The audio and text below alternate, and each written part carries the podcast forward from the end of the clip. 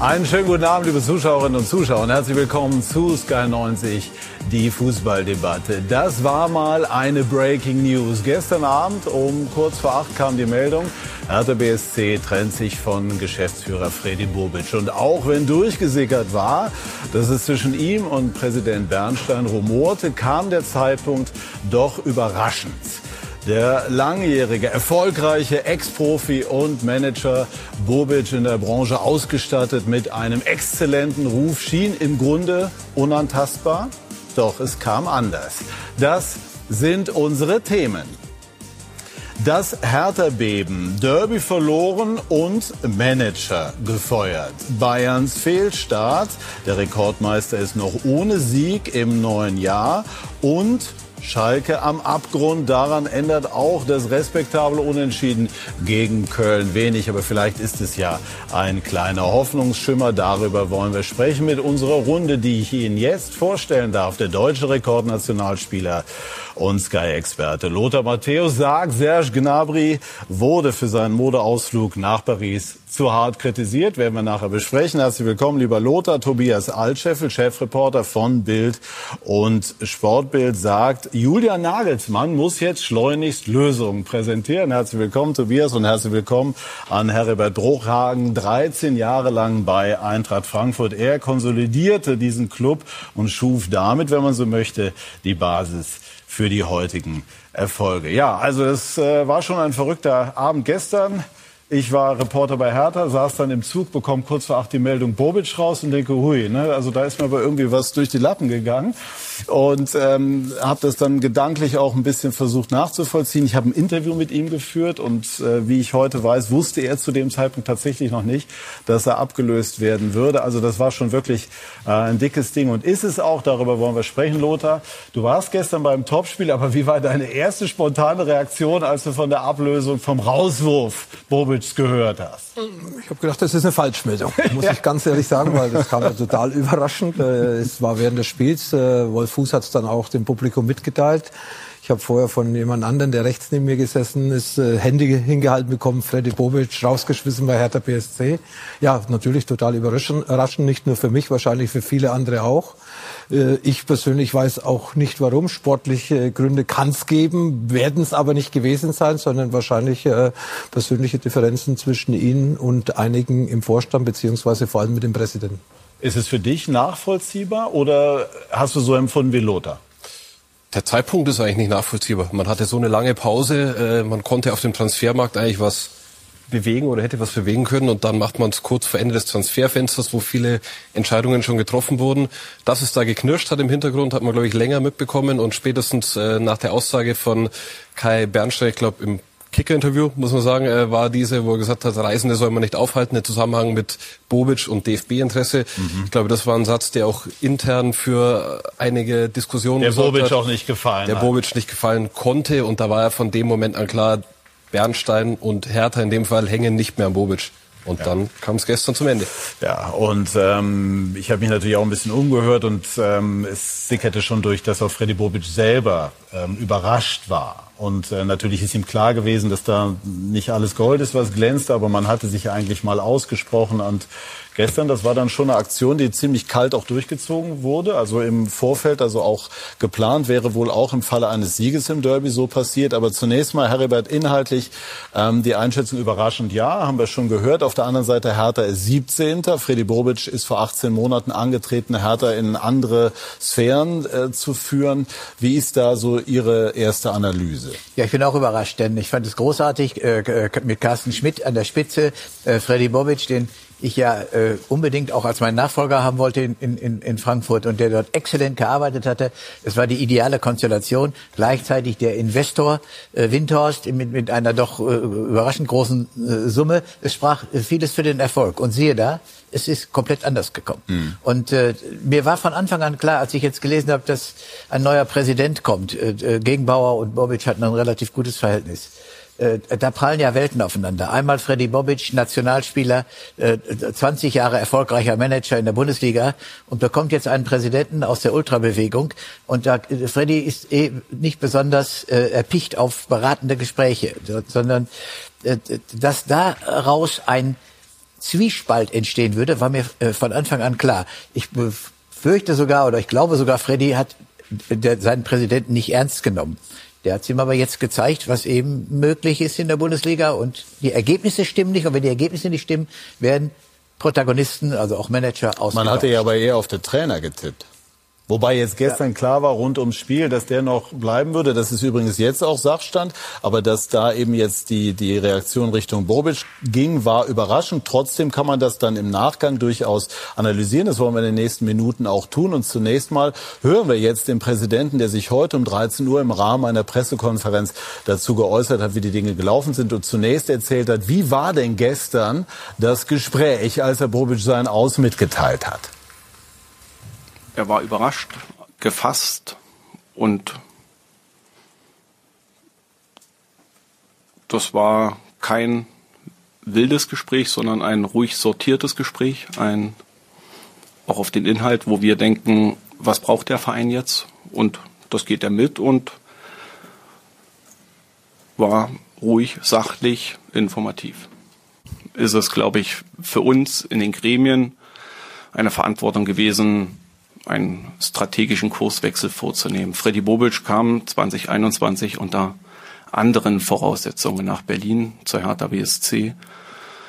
Die Voraussetzungen haben sich in den letzten anderthalb Jahren deutlich geändert. Wir sind weit weg davon, nach vorne und nach oben zu gucken, als hin, dass wir uns weiterhin wirtschaftlich restrukturieren, dass wir den Transformationsprozess, den Freddy und sein Team angestoßen hat, in der Professionalisierung, dass wir den weitergehen, aber wir den weitergehen mit einem anderen Weg. Und der andere Weg ist schon der Blick auf die Realität.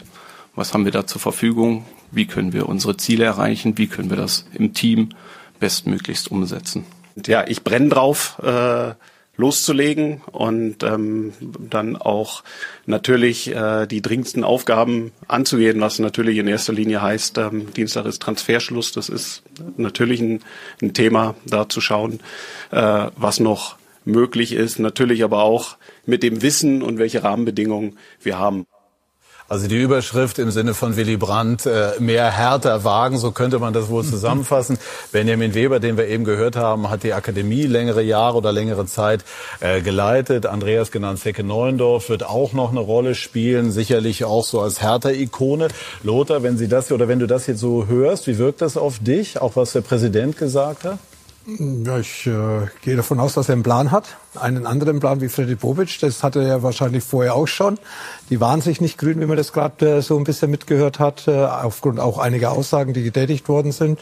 Und ich bin mal gespannt, wie dieser Plan aussieht, äh, weil Hertha steht äh, wirklich mitten im Abstiegskampf. Äh, das die sind, haben sich nicht entwickelt, auch nicht unter Freddy. Sportlich äh, eigentlich eher nach hinten wie nach vorne, trotz dieser Unsummen von Geld, was da reingeschossen worden ist durch den Investor.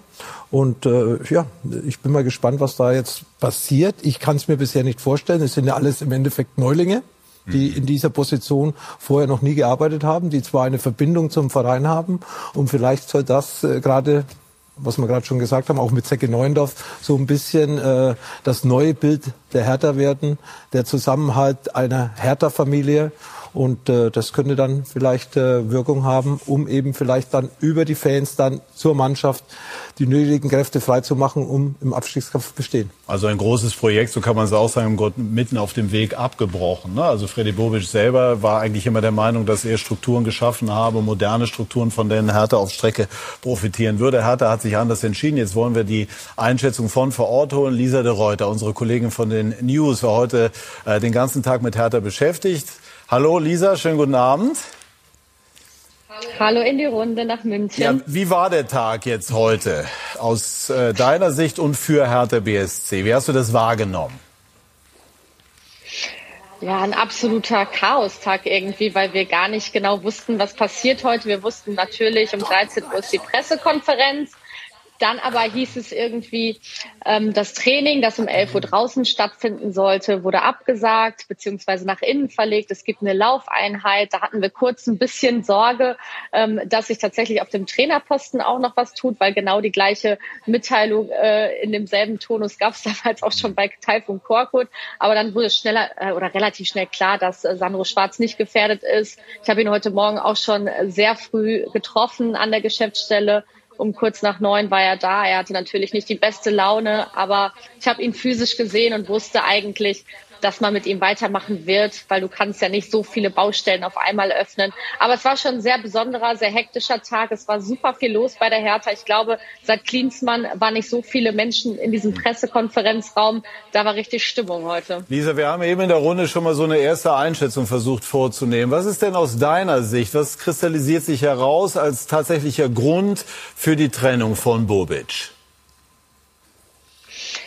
Also zum einen muss ich sagen, dass Kai Bernstein und Freddy Bobic natürlich zwei Alpha-Tiere sind, zwei Macher sind, beide mit ihrem eigenen Weg, mit ihren eigenen Visionen für den Verein.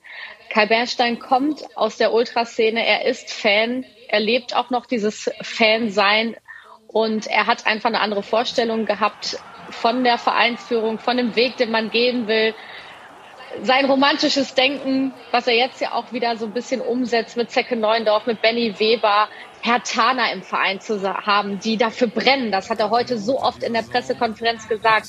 Ich möchte, dass die, dass die Leute hier brennen für die Hertha. Wir müssen alles geben. Es ist unser Verein, unser Herzblut. Und ähm, das ist so ein bisschen das, der Weg, den, der ihn einschlagen äh, oder der eingeschlagen werden soll. Und ich habe ihn dann auch bei der Pressekonferenz mal gefragt, ist es denn so, es hört sich so an, als hätte Freddy Bobic nicht mehr genug gebrannt. Ist dem so? Und dem hat er auch nicht ganz widersprochen. Also ich glaube schon, dass die ähm, Kluft schon ein bisschen tiefer, größer war zwischen Kai Bernstein und Freddy Bobic, aber dass auch dieses romantische Projekt Hertha geht jetzt in die blau-weißen Hände über, dass das jetzt realisiert werden soll. Ja, Lisa, wir nehmen das mal mit in die Runde. Wie riskant ist dieser Weg? Oder auf der anderen Seite, wie viel Potenzial steckt ein, äh, auch da drin? Denn ich habe gelernt, man soll das Ganze immer versuchen, von allen Seiten zu betrachten. Also zum Thema, ob Freddy Bobic gebrannt hat noch oder nicht. Äh, ich glaube, als es dann zu den Differenzen kam zwischen den beiden und Bernstein sich immer mehr auch in Sportliche einmischen wollte. Es ist ja zu hören, der wollte zum Beispiel Max Kruse hat er mir vorgeschlagen, ob der nicht zu Hertha kommen soll. Dass das natürlich was ist, was Freddy Bobic nicht gefallen kann. Und äh, ob daran dann oder ob es daran lag, dass er weniger gebrannt hat, äh, sei vielleicht mal in den Raum gestellt oder geworfen. Und auf der anderen Seite Neuendorf, Hertha, klar ist das eine Vereinsikone, aber was hat er geleistet bis jetzt als äh, Manager in dieser Position? Da, äh, ob, ob das reicht, wenn man sagt, Hertha Blut und darum geht's und das ist das Allheilmittel, wage ich zu bezweifeln, ehrlich gesagt. Also ich vermute, dass Herr Bernstein seine Position weil er sich ja auch ein paar Mal jetzt sportlich geäußert hat, dass er was nicht untypisch ist für Neulinge im, im Vorstandsbereich, wenn sie kommen, dass sie dann irgendwann auch gerne mal im Sport sich äh, äußern wollen. Und Freddy hat das nicht zugelassen. Und ich glaube, mit dieser neuen Konstellation erhofft sich der Präsident äh, größere Einflussnahmen und er wird dann auch öfter gefragt. Das haben sie ja auch gerne, die, die Präsidenten dieser Welt. Und äh, ich glaube, dass das die Tendenz ist, aber ob äh, das zum Erfolg beiträgt, ist natürlich. Äh, da habe ich große Zweifel. Ja, da ja. habe ich große Zweifel. Aber man muss auch sagen, äh, äh, Freddy hatte in, in seinen Entscheidungen in diesem Jahr und im letzten Jahr äh, auch nicht die Trefferquote, die er großartig in Frankfurt hatte. Ja, so sehe ich es auch. Also wie gesagt, äh, Hertha die Hertha-Farben dominieren jetzt, die, das Herzblut, die Vergangenheit, die Geschichten ja. dieser neuen Verantwortlichen. Das ist Hertha und äh, sie wollten als Familie auftreten, aber natürlich allen drei in dieser Position ist es Neuland. Und natürlich will der Präsident mit seinen neuen Leuten, mit seinen eigenen Leuten im Endeffekt natürlich auch mehr Informationen bekommen, mehr Einfluss nehmen, ja, vor allem im sportlichen Bereich. Und äh, wie gesagt, das ist äh, ganz sicher jetzt nicht so, wie es normal ist, aber es ist mal ein anderer Weg. Und wenn das härter zusammenschweißt, dann könnte es natürlich funktionieren, aber ja, ich äh, habe da meine Zweifel. Erinnert mich ein bisschen an äh, das Beispiel Stuttgart, auch Traditionsverein, wo Vogt Präsident wurde und dann auch seine Probleme hatte mit Hitzelsberger und äh, glaube ich auch Einfluss nehmen wollte und dann ging es irgendwann auseinander. Also es ist ja ein Muster, das ist in mehreren Vereinen. Gut, auf der anderen Seite kann man ja dem Präsidenten nicht vorwerfen, dass er eine Fanvergangenheit hat. Ist ja eigentlich schon auch schön, wenn er wenn er eine Beziehung hat. Peter Fischer bei Eintracht Frankfurt äh, ist auch ein großer emotionaler Anhänger von Eintracht aber Frankfurt. Sich, das ist auch nicht aber verkehrt. der Peter hat sich mit den Trainern, äh, mit Fee, mit Funkel immer gut verstanden.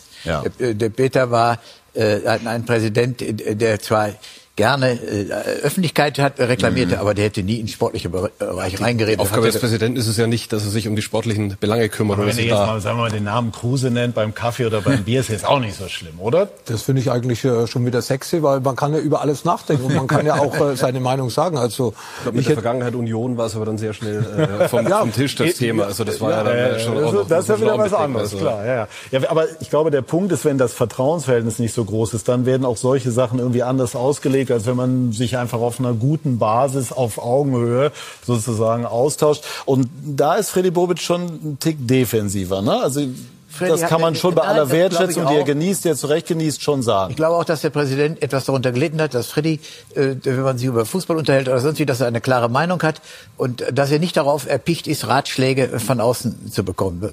Das hat er nicht. Der hat so ein, ganz klare Vorstellungen und ich kann nur sagen, in Frankfurt hat er es glänzend gemacht. Hm. Alles das, was seine Vorstellung war, hat er umgesetzt. Trainer verpflichten, die entsprechenden äh, er hat dort perfekt gearbeitet und das ist ihm in Berlin nicht gelungen. Ja. Hat er es laufen lassen? Das weiß ich nicht. Das Tagesgeschäft wird er gemacht haben. Äh, also ich hatte den Eindruck nicht. Also Freddy Bobic ist aber natürlich nicht der Typ, der jetzt sozusagen mit Hertha-Trikot ankommt, sondern der eben generell immer auch gesagt hat, ich bin Projektarbeiter und das kann einem Club möglicherweise mehr helfen als jemand, der ähm, vielleicht zu emotional rangeht. So wäre vermutlich seine Argumentation. Also ich halte ihn nach wie vor, für, äh, der ist ja zweimal nun auch von den Medien zum Manager des Jahres erklärt worden. Die können ja nicht alle falsch liegen, Absolut. die Kollegen von Ihnen. Äh, Nein, da liegt ne? niemand falsch. Es ist halt wichtig, dass er das Vertrauen bekommt von, äh, von, äh, von dem Umfeld. In Frankfurt hat er das Vertrauen bekommen. Herbert war da näher dran wie ich, aber auch was ich gehört habe, Freddy konnte entscheiden, er musste nicht jetzt da äh, ein Okay einholen oder ein Heiken hinten dran, sondern Nein. man hat ihm vertraut. Und ich glaube, wenn man jemandem vertraut, dann ist er stark. Freddy, meiner Meinung nach, generell in Berlin hat er nie zu seiner Stärke zurückgefunden, die ihn in Frankfurt ausgezeichnet hat. Mhm. Lisa, jetzt ähm, wollen wir auch noch mal auf den Trainer schauen. Du hast es eben schon angesprochen. Ähm, ist es denn, also es gab eine enge Beziehung, Bobic Trainer. Ist es denn jetzt möglich, dass der Trainer zwar jetzt im ersten Schritt gesagt hat, okay, der Verein steht über allem, aber doch eine gewisse Grundskepsis mitbringt und das auch nicht von so einem Vertrauensverhältnis dann geprägt sein wird, wie das eigentlich sein müsste? Na, zumindest kann man, glaube ich, sagen, dass die beiden das engste Verhältnis zueinander hatten.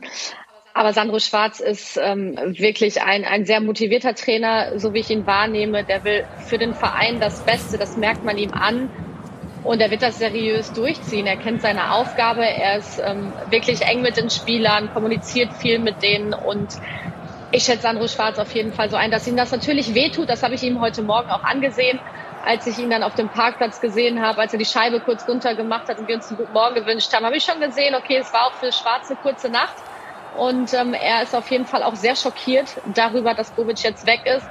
Aber es würde, glaube ich, nichts an seiner Arbeitsweise jetzt ändern, denn dafür ist er einfach auch Trainer und will seinen Job durchziehen und will halt auch zeigen, dass er es irgendwie kann, ne? mit der Hertha noch irgendwie das Ruder rumzureißen. Ja, jetzt muss man aber auch sagen, Lisa, er ist natürlich auch der sportlich verantwortlich. Jetzt kann man darüber diskutieren, wie, wie stark, wie substanziell dieser Kader ist. Aber am Ende ist es jetzt so, dass er, glaube ich, von 18 oder 19 Pflichtspielen drei gewonnen hat, Tabellen äh, 17. ist.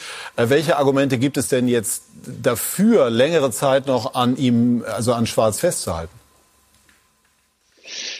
Naja, ich finde einfach, dass man ihm vielleicht noch ein bisschen Zeit geben muss. Wir haben noch eine ganze Rückrunde jetzt äh, vor uns. Man hat eine Entwicklung gesehen in der Hinrunde. Darauf bezieht sich ja auch Kai Bernstein, ähm, der das Vertrauen ihm gegenüber ausgesprochen hat. Man merkt, es hat sich ein bisschen was verändert spielerisch. Natürlich noch nicht so, wie man sich das vorstellt. Und die Hertha steht schlechter da als vor einem Jahr. Sieben Punkte weniger und damals ja ist man in der Relegation gelandet. Also das sind natürlich schon Alarmglocken, die da schrillen. Dennoch ist natürlich auch immer die Frage, wer soll es sonst machen? Ja gut, okay, ne? also das ist, ja. Nee, genau. Also das ist die Alternativlosigkeit, die man da auch hat und dass man einfach auch ein bisschen ihm Zeit geben muss, um damit zu arbeiten. Klar, Lisa, das, aber jetzt, das habe ich gestern in Berlin auch gehört. Auf der anderen Seite, dafür sind natürlich auch Manager äh, zuständig, sich zu überlegen, wer da ist. Adi Hütter beispielsweise ist jetzt auf dem Markt. Freddy, Mo, Bo, äh, Freddy Bobic, sage ich schon. Felix Magath ist heute bei den Kollegen von Bild TV äh, gefragt worden, ob er sich ein erneutes Engagement vorstellen könnte. Ja, es gibt doch da ganz sicher nur eine Lösung. Wenn ich Hertha BSC denke, dann denke ich an Bal Dardai. Ja. Das ja. ist das Einfachste. Weil wenn dann schon dieser Weg eingeschlagen wird, ja. dann schlage ich ihn komplett ein oder gar nicht. Und wenn, wenn alle wieder zurückkommen, und, dann kann Dardai auch zurückkommen. Und wenn Hertha einen neuen Trainer sucht, mit Berliner Vergangenheit, dann gehört der Rekordspieler ganz sicher in die engere Verlosung. Andererseits die sportliche Entwicklung in Berlin wir haben es ja gerade gehört, sieben Punkte weniger wie letztes Jahr.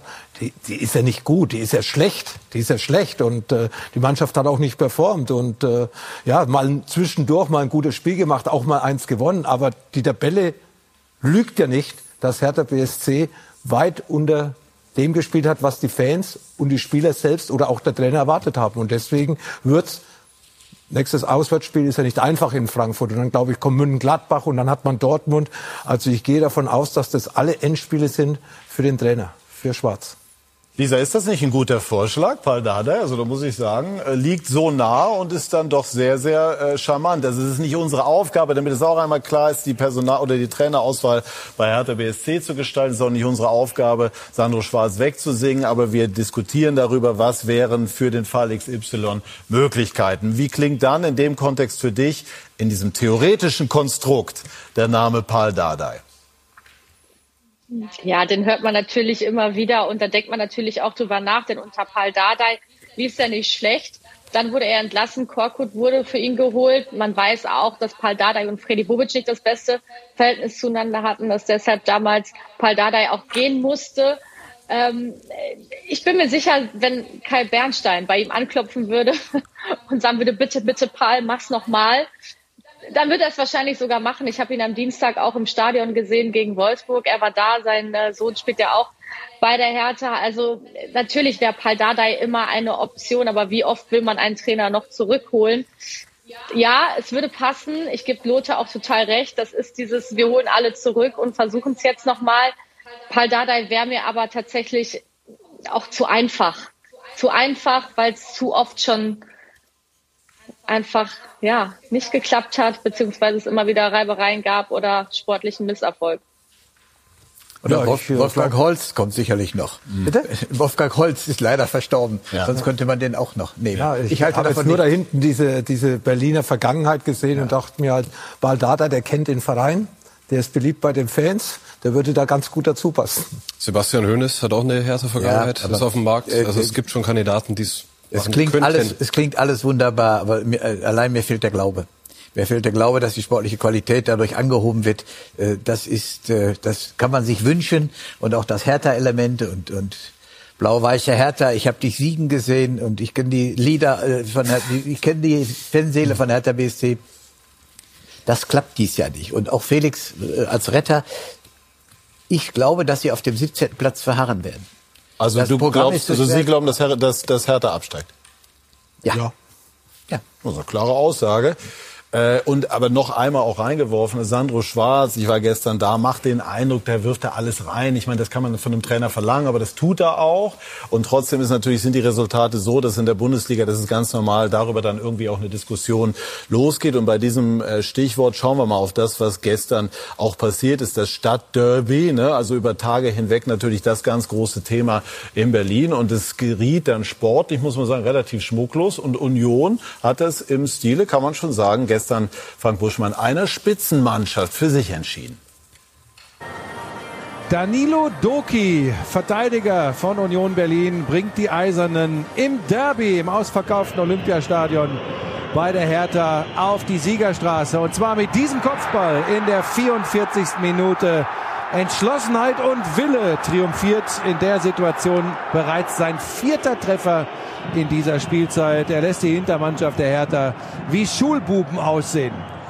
Dass die Einstellung seiner Mannschaft nicht stimmte, das muss man Sandro Schwarz nicht vorwerfen, aber spielerisch zu wenig, was die Hertha anbot. Kalt und effizient dagegen auf der Gegenseite Union. Wir sind in der 67. Minute. Ein Konter über den schnellen Geraldo Becker auf den eingewechselten Paul Seguin. Und der Deckel in diesem Derby war drauf. Fünfter Sieg im Folge im direkten Duell in Berlin für Union gegen die Hertha. 2-0. Und bei der Gelegenheit, Lothar, äh, Union Berlin, gestern oder vorgestern kam das etwas irre klingende Gerücht auf Isco. Ich habe also Isco, der vertragslos ist zu Union. Ich habe das gestern ein, zwei Mal gefragt. Also es wurde jetzt jedenfalls nicht komplett abgelehnt. Wie klingt das für dich, Lothar? Isco an der alten Försterei. Ja, Union Berlin ist sexy geworden für viele Spieler, auch aus dem Ausland. Kroatischer Nationalspieler vor einer Woche gekommen. Also Juranovic? hätte, hätte man vor zwei, drei Jahren wahrscheinlich nicht äh, gedacht, dass solche Spieler auf einmal bei Union Berlin spielen. Die hätte man dann eher bei Hertha gesucht. Ja. Aber so ändern sich die Zeiten, gerade in Berlin sehr schnell. Der Osten freut sich, der, der, der Westen trauert. Und äh, ja, wäre natürlich auch nochmal eine Bereicherung für die Bundesliga. Max Kruse hat dort auch eine große Zeit erlebt. Nehmen wir mal den Namen Ja, wieder ja, auf. absolut. Also in äh, bei Union habe ich das Gefühl, werden die Spieler besser, sind zufrieden und tragen zum Erfolg bei. Hängt natürlich auch mit der Vereinspolitik zusammen. Da funktioniert alles, kurze Wege, drei Mann haben das Sagen, die Spieler wissen, was sie zu tun haben auf dem Platz. Die Neuen werden schnell integriert, die Fans lassen die Mannschaft oder unterstützen die Mannschaft. Äh, ja, ist ihr zwölfter Mann und äh, Union ist sexy, Union ist geil und äh, mir macht es immer wieder Spaß, an der alten Försterei vor, äh, vorbeizuschauen, ob das jetzt äh, Europa League-Spiele sind, ob das jetzt Bundesligaspiele sind oder Pokalspiele. Es macht ihnen einfach Spaß zuzuschauen, weil sie alles raushauen, was in diesem Verein steckt. Also das heißt, Isco wäre nicht einer drüber, wäre aus deiner Sicht vorstellbar. Ja, wenn er charakterlich dahin passt, und ich kenne den Spieler ja nicht, ich kenne seine Fähigkeiten, und ich glaube, wenn er charakterlich das mitspielen würde, dann würde ich sagen, ja, aber ich glaube, dass Isco andere Möglichkeiten hat, äh, und äh, aus Spanien dann nach Union Berlin zu gehen, ähm, glaube ich eher nicht daran, dass Isco äh, ein neuer Spieler bei Union Berlin wird. Raoul war auch mal auf Schalke. Ja, aber die Gehaltsstruktur äh, äh, passt auch nicht zusammen.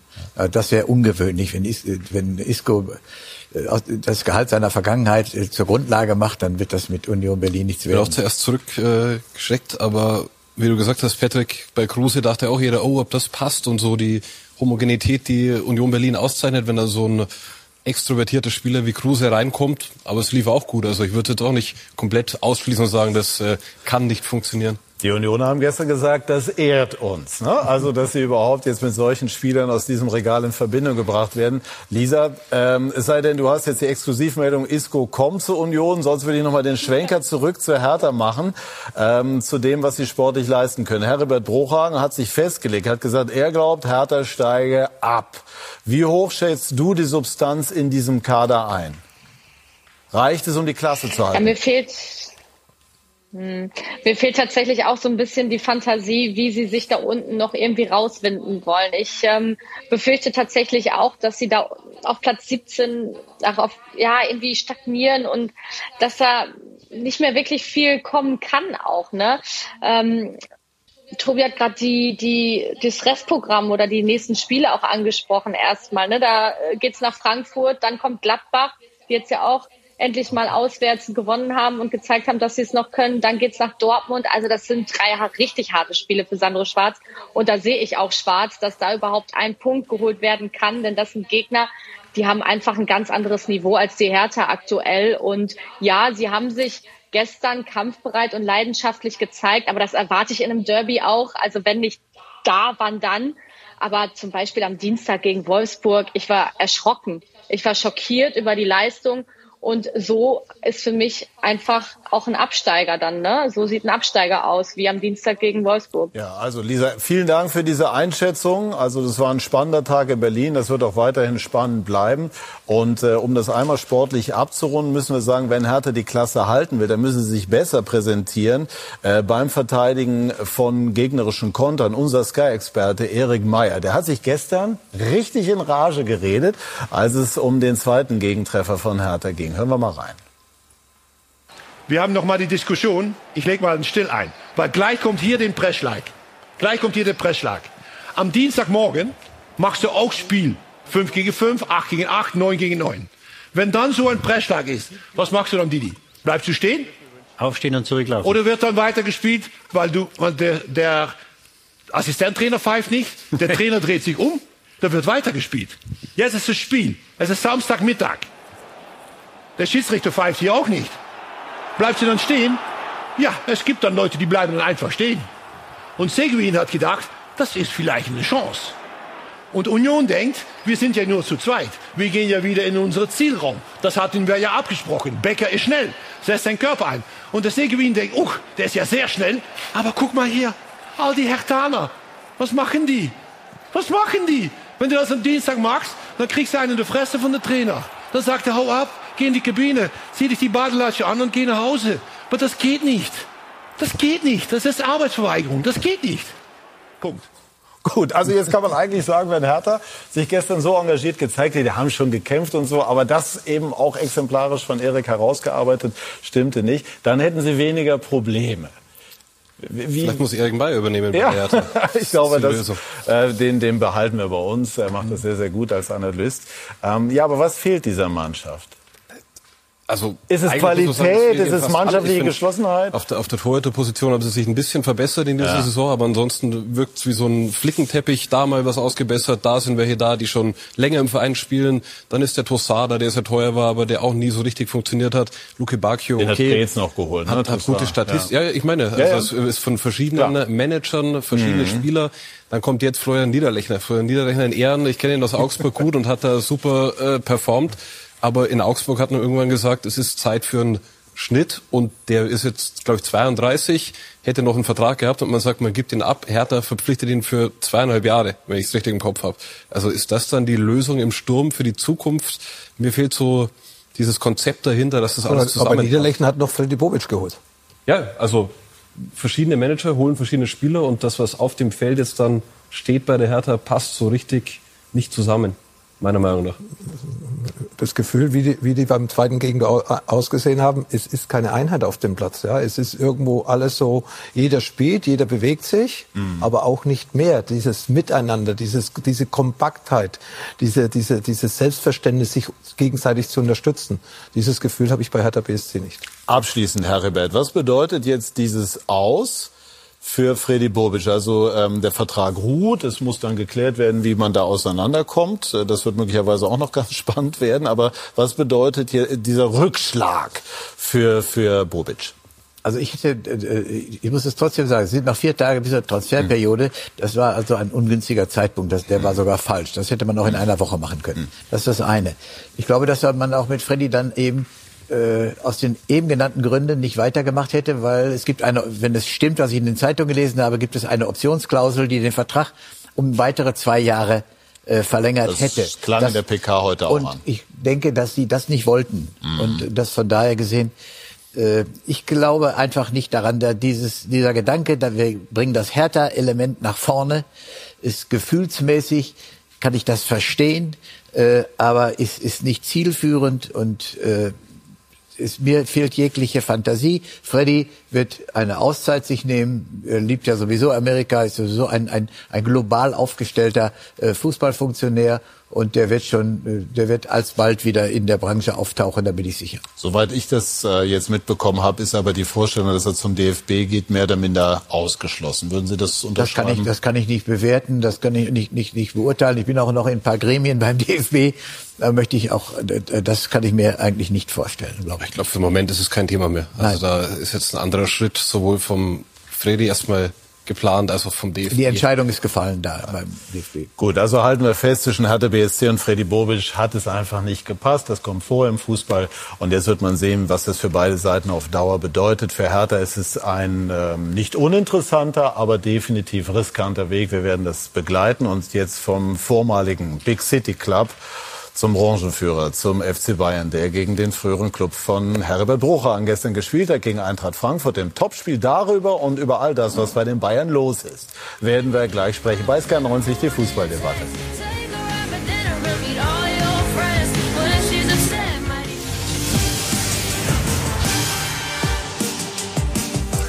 Wir sind zurück bei SK90, die Fußballdebatte und sprechen jetzt über die Bayern. Die haben äh, Probleme auf einem anderen Niveau als Hertha BSC. Sie sind immer noch Tabellenführer, aber sie haben im neuen Jahr noch nicht gewonnen. Oliver Kahn, der Vorstandsvorsitzende, hat kritisch angemerkt, wir haben es mit zwei verschiedenen Mannschaften zu tun. Die eine vor der Winterpause und die andere danach. Also, Jürgen Müller, die Bayern sind im Moment noch nicht im Flow. München gestern Abend. Die Bayern-Bilanz 2023 ist jedem im Gesicht abzulesen. Drei Spiele, null Siege. Ja, wir müssen besser machen, natürlich. Wir sind Bayern München und äh, da kannst du nicht dreimal, dreimal äh, ein Remise spielen. Es gibt im Leben schon schlimmere Dinge wie das, aber es ist keine, keine gute Ergebnislauf. Zu vieles fühlt sich nicht gut an. Mit etwas Glück, dass Commands Schubser nicht geahndet wird, gehen die Münchner zunächst in Führung. Weitere Großchancen, Fehlanzeige.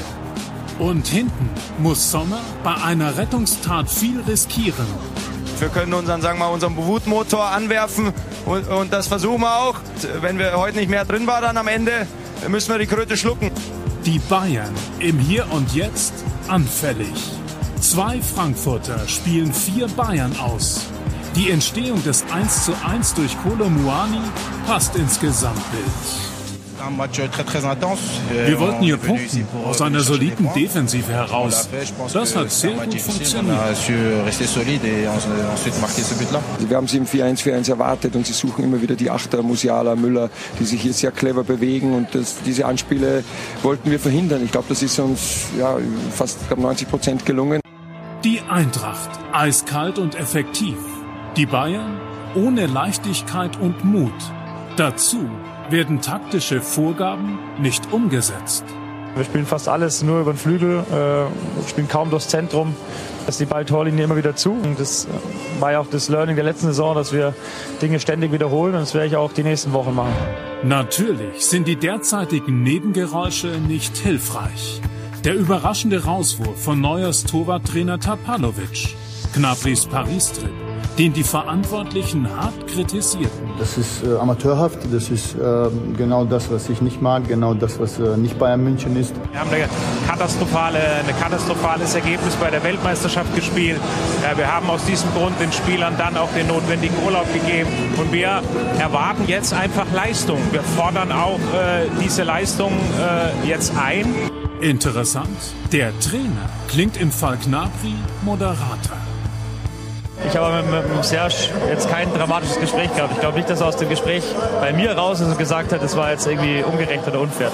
So bleibt am Ende ein verdienter Punkt für die Eintracht und ein Meister, der zunehmend ratlos wirkt.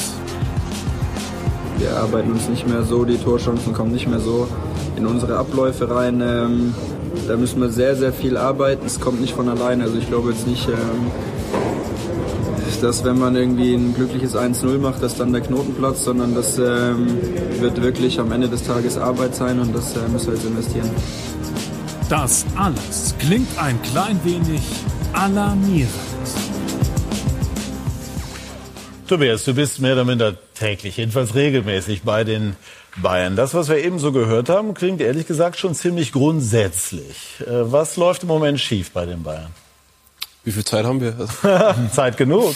Ja, es sind einige Sachen. Also auf dem Platz, neben dem Platz. Ähm, schlechteste Start erstmal seit, glaube ich, 2007 in ein neues Pflichtspieljahr. Also es ist ja ganz kurz die Liga dankt es und alle Fans, weil so spannend und so eng wie oben im Moment war es lange nicht mehr. Neben dem Platz Tapalovic ist äh, ein Ding, das wir am Montag berichtet mhm. hatten. Toni Tapalovic, elfeinhalb Jahre im Verein, Vertrauensperson von vielen im Verein, von vielen, die schon lange da sind.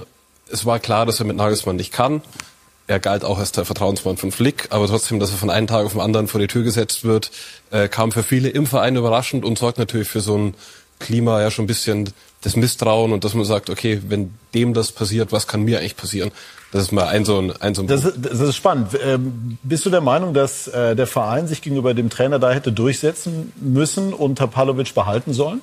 Ja, noch mehr. Ich glaube, dass es äh, im Verein auch nicht so war, dass man gesagt hat, Tapalovic muss bleiben und äh, nur Nagelsmann will ihn weg haben. Mhm. Nagelsmann und er hatten Probleme. Der Hintergrund ist einfach, Tapalovic war für Hansi Flick wichtigster Assistent, also ein Co-Trainer quasi, der auch äh, taktische Sachen, Standards und so weiter gemacht hat. Nagelsmann hat zu ihm gesagt, äh, du bist Torwarttrainer. Und ist er ja auch qua Jobbezeichnung. Aber es war für Tapalovic schwer zu akzeptieren. Er hatte seinen Posten eigentlich sicher. Dadurch, dass er von Manuel Neuer immer der Vertrauensmann war, jetzt ist Neuer nicht da, jetzt wurde das umgesetzt und Tapalovic weg. Also das ist äh, etwas, was fürs Klima, glaube ich, nicht förderlich war. Gnabry Bleiben wir jetzt erstmal bei Tapalovic, ja. das ist spannend, guter Impuls. Aber für mich ganz logisch, wenn ein neuer Trainer kommt und seinen eigenen Co-Trainer dabei hat, nämlich Top Müller, dann äh, ist eben der ehemalige Co-Trainer von Hansi Flick, der ja vorher auch Anführungszeichen nur Torwarttrainer war, eben wieder da zu sehen, wo ihn der neue Trainer hinhaben will. Er hat ihn ja nicht rausgeschmissen, sondern er hat ihn ja nur wieder in die Position gebracht, wo er vorher war. Und das muss Tapalovic einfach akzeptieren. Und wenn das der Grund gewesen ist, dann muss ich sagen, ist der Palovic selber schuld, weil er muss das akzeptieren, wenn ein neuer Trainer kommt.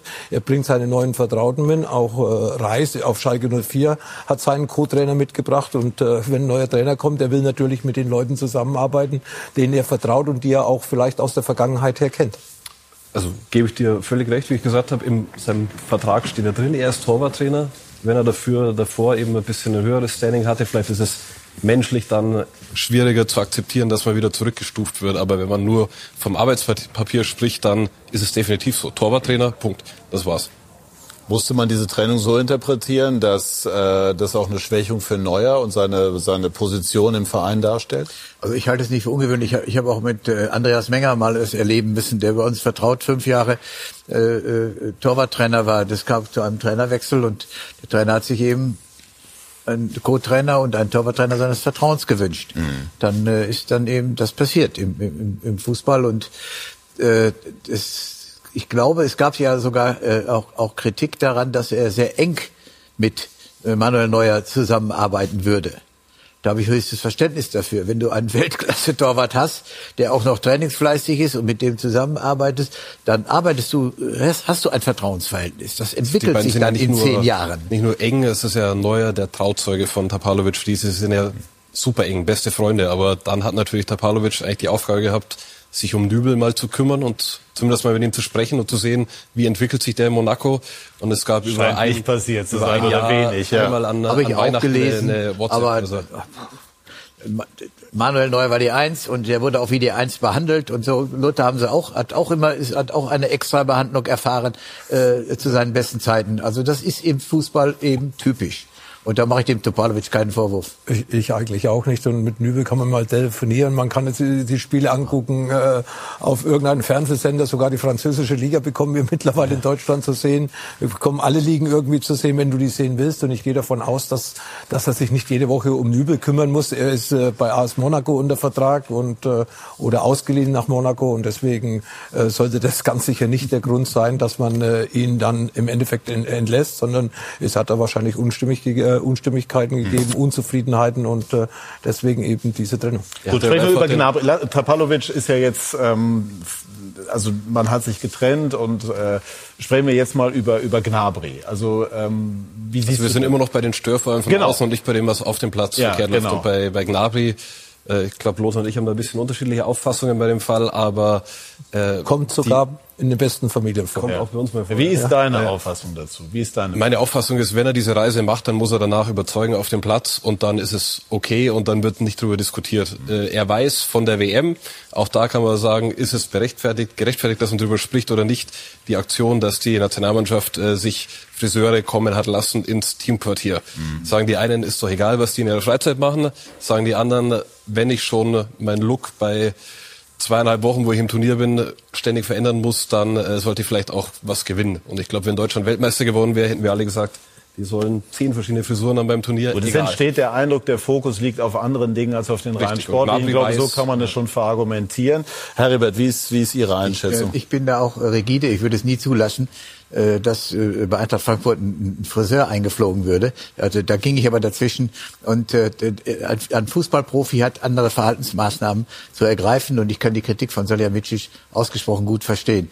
Finden Sie auch in Ordnung, dass er die explizit öffentlich so geäußert hat? Er ist ja gefragt worden. Ja, ja, Der Spielfeld hat ja, gefragt worden und hat er das geantwortet. Und Da, muss ein Spieler damit leben können. Und der, der Nabi sieht aus wie ein Clown. Ich habe ja diese Bilder gesehen oder so. Das ist doch, das, da, da bleibt mir die, die Sprache ja, weg und dann Friseur einfach das. Ja gut, aber ganz kurz, Herr, also Herbert, Attribute, aber das, ich jetzt, Herbert, das ist persönlich. Ich finde jetzt jeder ja. ist dafür, kann selber entscheiden, wie er aussieht und das ist halt modisch extravagant. Dagegen ist ja per se nicht zu sagen. Die Frage, ja, ist doch so oder nicht? Ja, sicher. Muss ja jetzt nicht jeder mit, mit einem Sack und einem ja, wir, wir wollen immer, dass wir ein gewisser Glanz reinkommt. Bei Messi, bei äh, Neymar riecht sich keiner auf, wenn die mit ihren Learjet äh, um die halbe Welt fliegen und dann am Freitagabend zurückkommen und dann am Samstag spielen. Aber die bei, den, bei den Brasilianern, bei den Argentinien hat sich keiner aufgeregt während der Weltmeisterschaft, wie die nachts um halb zwei ins Teamhotel zurückgekommen sind mit den Süden von der Shopping Mall in äh, Doha.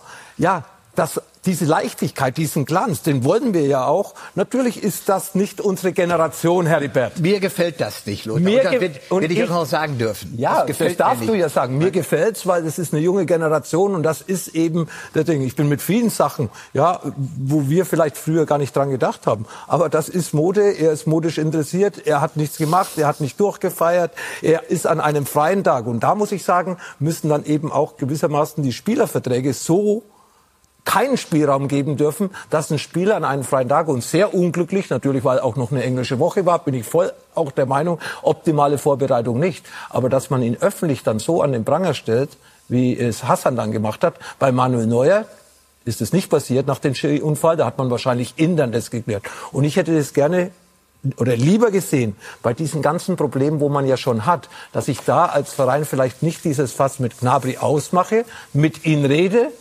Augengespräch, ihm vielleicht auch eine Strafe gebe, dann ist das in Ordnung. Aber ich kann ihn nicht verbieten, wenn es der Vertrag zulässt, dass er nicht nach Paris fliegt und sich, laut Heribert, kleidet wie ein Clown.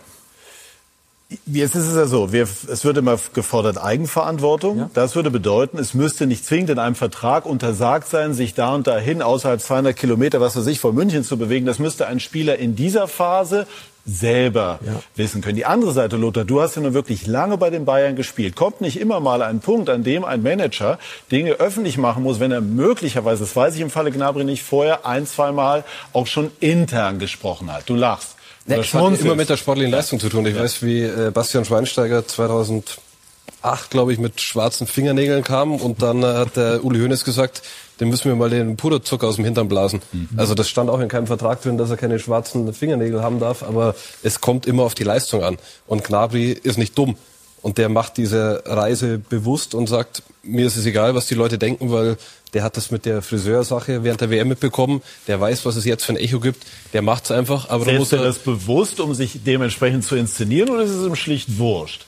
Ich glaube, er mag diesen Stil und ich will diesen Stil auch gar nicht verurteilen, aber ich glaube, es haben ihm schon auch Mitspieler gesagt, Serge, ist es vielleicht nicht, du kannst es machen, aber poste nicht drei verschiedene Outfits dann bei Instagram. Das ist vielleicht Möchte nicht das Cleverste. ich mich auf Lothars Seite äh, schlagen, in dem Punkt ganz klar. Also ich finde, wie eine, der Stil, das ist jedem selber überlassen. Und ich erinnere mich, dass, dass Aubameyang mal in Dortmund auf der Tribüne ähm, damit mit einem spektakulären Outfit saß und ich habe gedacht, hey, das ist die Bundesliga, das ist Glanz und, und, und Gloria. Da kann es sein. Muss auch nicht meinen Geschmack treffen, aber finde ich völlig okay. Gibt es überhaupt nichts auszusetzen Die Fragestellung also. ist, ob er dann dahin fliegt währenddessen, das ist die Fragestellung. Ja, und da kann man natürlich wie Lothar argumentieren, besser als wenn du um die Häuser ziehst und trotzdem jetzt, das hat ja Kahn gestern auch gesagt, nach der WM vielleicht dann nach längerer Pause nicht der ideale Zeitpunkt. Es waren vier Wochen, fünf Wochen Pause für die Spieler und die konnten alle Reisen dort machen und konnten ja. sich erholen, ja. wie sie wollten. Ja. Und dann in diesen vier Tagen, wo es schon drum geht, wann bekommen die Spieler frei, wie ist der Terminkalender, wann haben wir äh, Abschlusstraining und so weiter. Also Nagelsmann hat der Mannschaft schon gesagt, er tut sich schwer, wann er ihnen freie Tage gibt. Und jetzt tut er sich noch schwerer, weil solche Geschichten aufkommen. Also Gnabry schadet damit auch seinen Mitspielern. Wie kann der Nagelsmann sowas moderieren? So einen Fall, wie gesagt, der muss jetzt mit den freien Tagen schauen, wie er das macht. Und äh, er hat schon versucht, mit mehr Härte gegenüber der Mannschaft Dinge anzusprechen. Da kommen wir jetzt dann zum Fachlichen, zum Taktischen, aber auch nee, da. Einmal, ich würde einmal gerne noch dabei bleiben und auch noch mal einmal auf Hassan zurückkommen. Hat er ähm, gezielt, dass dann auch, klar, er ist gefragt worden, aber er wollte ja eine Botschaft aussenden, auch an die anderen, nicht nur an Gnabry selber, weil wir haben eben gehört, Einstellung und so, es klingt irgendwie mal durch, dass das nicht so zum allerbesten steht. Hassan hat, hat sich breit gemacht und hat, der hat sich geärgert, der hat sich über diesen Vorgang geärgert und hat dann auch die Auskunft gegeben, die ich von ihm auch erwartet habe. So gehört sich das als Manager, äh, dass er sagt, das ist nicht das, das ist nicht der FC Bayern, was wir von unseren Spielern uns wünschen. Was Punkt halten Sie aus. von den Gegenargumenten, dass so etwas intern zu erfolgen habe? Besser erfolgen ein, sollte? Ein, ein, ein, als Bundesliga-Manager, Fußballmanager, äh, stehst du am Spielfeld dran, bist gefordert, du musst öffentlich Auskunft geben. Du kannst nicht immer sagen, intern, intern, intern geht ja gar nicht, sondern dann, dann wirst, du, wirst du ja hinterher überhaupt nicht mehr ernst genommen. Du musst auch die Mannschaft mal, äh, äh, Spieler, Fußballspieler öffentlich zu kritisieren, hat viel mehr Wirkung als interne Gespräche. Ich glaube, wir haben seit 2017, seit äh, Hasan Salihamidzic den Job übernommen hat, gefordert, er muss Profil zeigen und er muss auch mal in der Öffentlichkeit klare Kante benennen und jetzt macht es und dann heißt er, der darf doch nicht den eigenen Spieler kritisieren. Also ich glaube, in so einer Phase darf er es und äh, dann trifft halt jetzt den Gnabry. Aber, dann, wissen suche ich mir die starken Spieler raus und nicht die schwachen. Also der Schw- Gnabry ist jetzt nicht der schwächste Spieler, das schwächste Glied in der Mannschaft, aber er ist im Endeffekt jemand, der eigentlich nie aufgefallen ist, außer häufig mit seinen Toren. Ja, bei Manuel Neuer hat man nach außen hin das nicht so stark thematisiert wie bei Gnabry.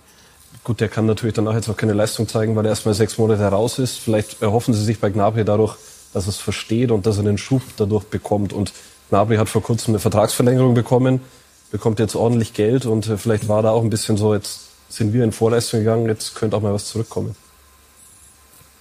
Ja. Ich, wie gesagt, also ich jetzt äh, nicht so gemacht. Ich wäre mit Gnabry ins Gericht gegangen, weil es war eben unglücklich, auch von der von der vom von der vom Momentum her. Ja, redet man doch noch Weltmeisterschaft, alles alles schaut ja jetzt auf diese Spieler, gerade die, die bei der Weltmeisterschaft waren, die eben nicht performt haben, die nicht mit einem guten Ergebnis zurückgekommen sind. Dass es unglücklich war und nicht intelligent, darüber brauchen wir nicht reden. Und im Nachhinein würde er das auch einsehen. Aber in dem Moment sagt er, ich habe einen freien Tag und fliege einfach dahin und äh, ich glaube, er ist auch pünktlich am Sonntagabend schon wieder zurückgekommen. Er ist ja nicht zu spät zum Training gekommen. Im Endeffekt hat er seinen freien Tag einfach mal so genutzt, äh, wie er sich das vorgestellt hat, wo er abschalten konnte, wo er einfach mal ja nicht zu Hause sitzen, raus aus München. Ja, du sagst, ja, vorher war Urlaub, äh, ja, aber er- mit dem freien Tag kann er machen, was er will. Vielleicht hätte es sogar ankündigen sollen. Er war ja auch mit Gucci. Vor drei, vier Monaten war er ja auch vor der Kamera gestanden in einer Zusammenarbeit mit Adidas für den FC Bayern München. Also äh, es sind viele Dinge im Vorfeld schon passiert, wo man vielleicht äh, ja dann auch die Connection gehabt hat und dann die, die Anfrage und er ist eben so modebewusst. Also wie gesagt, äh, er kann machen, wenn es im Vertrag, wenn es der Vertrag genehmigt, was er will. Aber natürlich war es, und da gebe ich ja jedem recht, ein ungünstiger Zeitpunkt. Und intern wurde es auch nochmal angesprochen. Also da hat sich ja Hasan Salihamidzic auch den Gnabry zur Brust genommen und mit ihm Was auf alle Fälle durchschimmerte bei Hassan ist einfach dieser Bayern-Anspruch. Ne? Also das geht so nicht. Wir müssen hier alles dafür tun, dass auf dem Platz abgeliefert wird. Und das, sage ich jetzt einfach mal, hat mir gut gefallen in dem Moment, ähm, weil, weil einfach durchklang, hey, also Leute, wir, wir, hier geht es um die deutsche Meisterschaft und so weiter. Dieser wahnsinnige Ehrgeiz vom FC Bayern, damit sind wir bei der, bei der sportlichen Situation. Warum treten die Bayern denn so, ja, bei allem Respekt vor der Eintracht, ja, einfallslos in Teilen auf? Das war nämlich in der Vorrunde anders. Da haben sie Torchancen vergeben. Die haben sie jetzt nicht in dieser Hülle und Fülle. Das war genau das, was Oliver Kahn gestern angesprochen hat. Der kam ja zu uns und hat mit sehr, sehr, sehr, sehr ruhiger Sti- Stimme gesprochen. Dann wird's aber gefährlich, sehr, ne? Ja, dann wird's Ja. gefährlich. Er hat gesagt, das Positive ist, sie sind nach wie vor Tabellenführer, aber das Negative ist, es gibt zwei Mannschaften. Und Mhm. im Herbst bei dieser anderen Krise war das Problem, dass einfach der Abschlussspieler nach Lewandowski gefehlt hat und aus zig Torchancen keine Tore resultiert sind. Jetzt gibt's ja eigentlich keine Torchancen mehr. Und das macht den Bayern Sorge. Also es macht Kahn Sorge, das macht Salihamidzic Sorge. Ich habe mit Kimmich gesprochen, der sagt auch, das wird nicht besser. Also Kann man wo die das dem Chance Trainer anlassen? Ich meine, das fällt ja im Grunde genommen in seinen Kernbereich, solche Dinge Also- zu entwickeln. Natürlich kann von den Spielern eine höhere Intensität kommen. Das wird, glaube ich, schon intern auch moniert. Aber die Lösungen muss ja der Trainer ihnen beibringen. Und wenn jetzt immer wieder gesagt wird, die Abstände zwischen den einzelnen Mannschaftsteilen stimmen nicht. Es wird äh, nicht mit der Passschärfe hinten rausgespielt. Es wird zu sehr über die Seiten angegriffen und verlagert, aber zu wenig das Zentrum. Sind das schon Dinge, die man, glaube ich, trainieren kann. Die trainiert werden und angesprochen werden. Aber dann ist die Frage, warum werden sie am Spieltag nicht umgesetzt? Und es ist offensichtlich, dass sie nicht umgesetzt werden im Moment. Aber ich würde es nicht erklären, äh, nur aus Sicht der Fehlleistungen oder der Formschwäche der Bayern. Die Eintracht hat gestern glänzend gespielt. Sie hat eine Fünferkette platziert und äh, in einem Abstand von 20 Metern weitere vier Spieler äh, äh, eine Kompaktheit hergestellt. Äh, dass man also von 20 Metern sprechen konnte, von einem Territorium von 20 Metern. Und die Bayern haben keine Lösung gefunden, äh, äh diese, diesen Korridor zu durchbrechen. Aber das ist Sie ja haben- nichts haben Ungewöhnliches für. Bayern. Das ist ja nicht ungewöhnlich, Ja. dass ein Gegner Aber mit der Gegner hat großartig taktisches geleistet. Aber es ist jetzt das dritte Mal in Folge bei den Bayern. Das ist ja das, was dann jetzt auch die Diskussionen auslöst, dass man sich eben gegen ähm, gute Gegner aber nicht hat durchsetzen. Ja, und ich habe nach dem Spiel mit äh, zwei, drei Leuten von der Eintracht gesprochen, die dann auch gesagt haben, sie waren erstaunt, wie ideenlos oder mit, mit wie, wie wenig die Abläufe funktioniert haben beim FC Bayern und dass man das normal anders gewohnt ist, wenn man bei einem Auswärtsspiel in die äh, Allianz Arena kommt. Also Frankfurt hat es wirklich gut gemacht, aber die Bayern haben den Anspruch, das gegen Frankfurt zu schaffen und gegen Köln, wo sie nicht gelungen ist und eigentlich auch gegen große Mannschaften in der Champions League. Das ist ja das, was äh, du gerade oder was wir gesagt haben oder Julian Nagelsmann.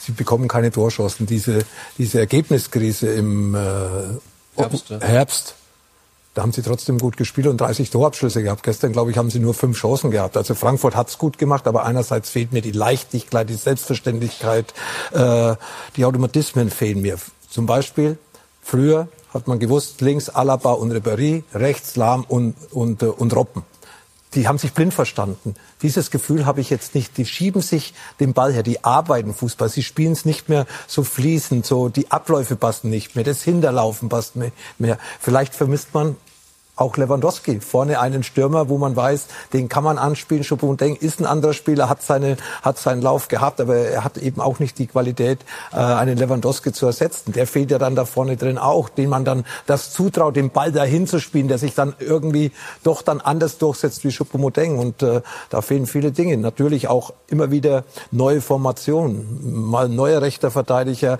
Wie harmoniert er dann mit den rechts vorne? Aber da vorne rechts spielt er auch schon wieder neuer. Also die, die Mannschaftsteile werden immer wieder durcheinander geworfen. Einmal spielt Sane links, dann spielt er rechts, dann spielt er Musiala und der Müller, dann, dann kommt der Koman wieder rein und so weiter. Früher, wie gesagt, habe ich Innenverteidiger, Hummels, Boateng. Jetzt hast du drei, vier verschiedene Innenverteidiger. Ja, hast Bavard noch dabei. Und ich glaube, dass die Mannschaft auch irgendwo mal oder die Spieler die Sicherheit brauchen, auf ihren Positionen gefühlt gesetzt zu sein. Und ich habe äh, nicht das Gefühl, dann der Müller braucht auch wieder seine Spielpraxis, hat gestern eine Vorlage gegeben, aber trotz alledem ist es auch nicht der Thomas Müller, den wir kennen mit seiner Spielfreude. Natürlich hat er Ihm fehlt Lewandowski, ne? ja, er fehlt auch Lewandowski. Ja, Die haben voneinander profitiert. Ja, Ja, ja, nicht nur der Lewandowski von Ja. Müller, sondern auch Müller von Lewandowski. Und so hast Gefühl- du halt viele, viele Baustellen bei Bayern München. Und wenn du dann noch keine Erfolge bekommst, dann kriegst du auch keine Sicherheit in dein Spiel und du hast kein Selbstvertrauen als Spieler. Und dann kommen eben ja äh, so ein Spiel wie gestern gegen Frankfurt. Nochmal geben mir den Heribert vollkommen recht, die haben es gut gemacht, kompakt stehen, schnell nach vorne, haben sie auch die Spieler dafür, haben das toll umgesetzt, waren super eingestellt, aber trotz alledem, das ist nicht der Bayern München Anspruch, den die Fans an die Mannschaft haben, beziehungsweise was wir von Bayern München kennen. Tobias, euer Chefredakteur Matthias Brüggelmann hat heute den äh, sanften Hinweis geliefert in einem Kommentar, dass auch die hohe Ablöse jetzt Nagelsmann nicht mehr schütze am Ende der Saison spätestens. Äh, ist, kann jetzt eine Situation entstehen, die für Nagelsmann schon brenzlig werden könnte? Naja, wir haben jetzt K.O.-Spiele im DFB-Pokal und dann In kommen schon Mainz. bald die Spiele gegen Paris. Natürlich fokussiert sich alles auf diese Spiele, aber natürlich wird Nagelsmann diese Spiele auch bekommen. Also es ist ja Quatsch, dass da irgendwas passieren kann. Und äh, Lothar hat das Thema Mittelstürmer richtig angesprochen. Vom Niveau Lewandowski, absolute Weltklasse, kommt man jetzt zu Choupo-Moting, der einen Lauf hatte, aber nicht diese Qualität hat.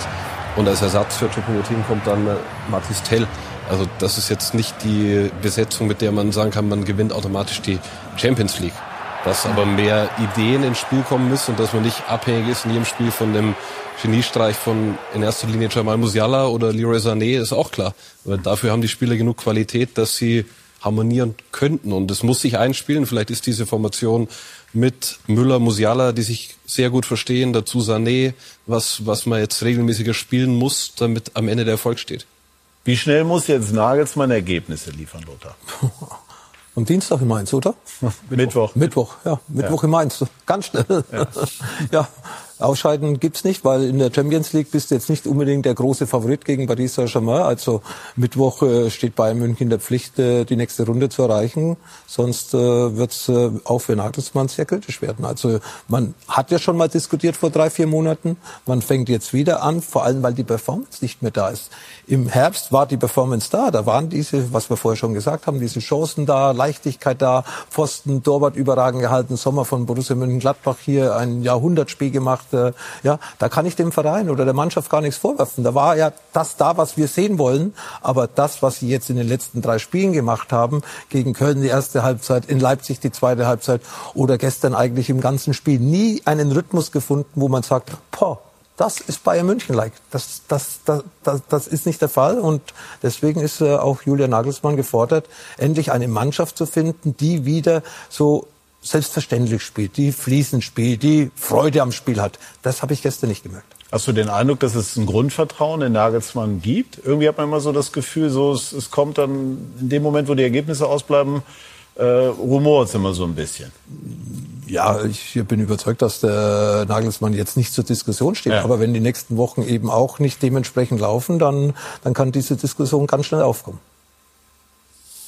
Ja. Wie gesagt, die K.O.-Spiele jetzt sind äh, enorm wichtig, aber es ist auch klar, dass äh, mit einem 2-1-Sieg in Paris am 14. Äh, Februar das Ganze wieder ganz anders aussieht, die Bayern einen Lauf bekommen können und wir sagen, klar, der Nagelsmann hat immer gewusst, woran es liegt und jetzt kriegt er es umgesetzt. Also Absolut, nein, nein, also das ist, das ist, es ist logisch, dass der Druck bei den Bayern sehr hoch ist und das Programm, das sie jetzt haben, ist schon kernig. Ne? Also wir haben gesprochen über Mainz, Wolfsburg ist, glaube ich, am kommenden Sonntag. Ja. Äh, dann geht's äh, irgendwann nach Gladbach. Da hat man in den letzten Wochen, äh, Jahren nicht immer gut ausgesehen. Union Berlin kommt. Also da müssen die Bayern jetzt äh, zügig in die Spur und die Verantwortlichen scheinen zu merken, da muss noch was passieren, oder Heribert? Ja, Bayern muss, es muss etwas kommen, es muss etwas passieren, das ist genau die richtige Formulierung. Das ist ja auch von Oliver Kahn eingefordert, von Salihamidzic eingefordert.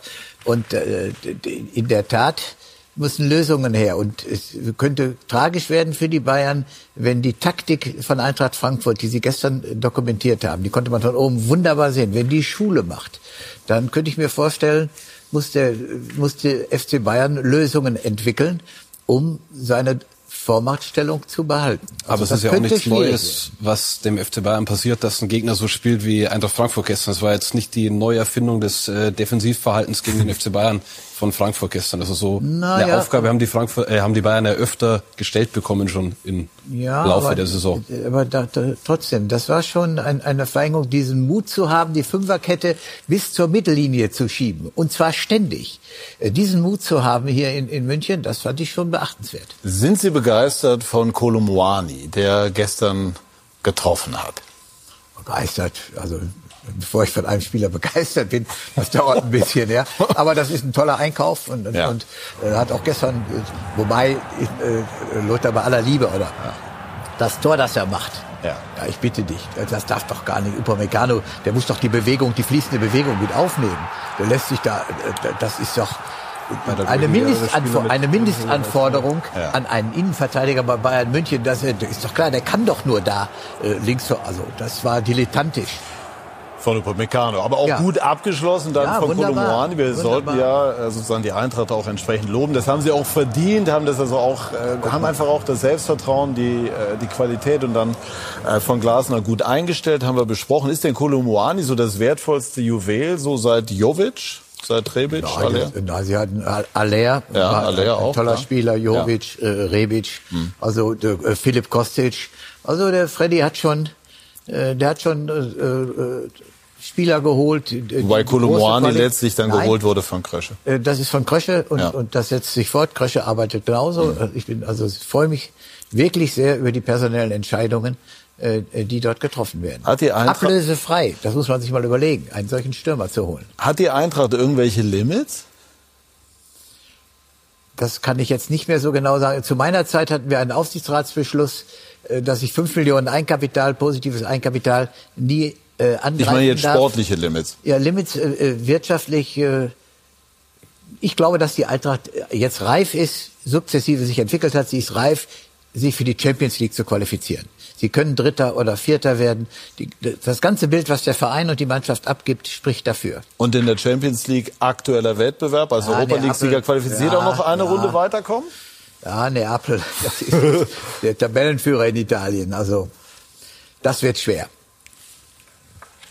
Ja, oder wie ist Ihr Eindruck, oder wie ist dein Eindruck von, von äh, Eintracht Frankfurt jetzt aktuell auch nochmal gewesen? Traumhaft und äh, das ist ja nicht nur die Defensive. Bayern München wusste ja auch, wenn sie zu viel nach vorne spielen, dann hat eben bei Eintracht Frankfurt auch die Geschwindigkeit in die andere Richtung. Ja, das ist dann auch schon in den Köpfen drin und man hat es ja nicht nur beim Tor, äh, Tor gesehen, sondern auch in anderen Situationen, dass da zwei, drei Spieler da sind, die im Endeffekt in der Offensive jede Abwehr auseinandernehmen können, wenn sie den Platz bekommen. Und äh, das weiß natürlich auch Bayern München. Da hat auch Julian Nagelsmann ganz sicher darauf hingewiesen.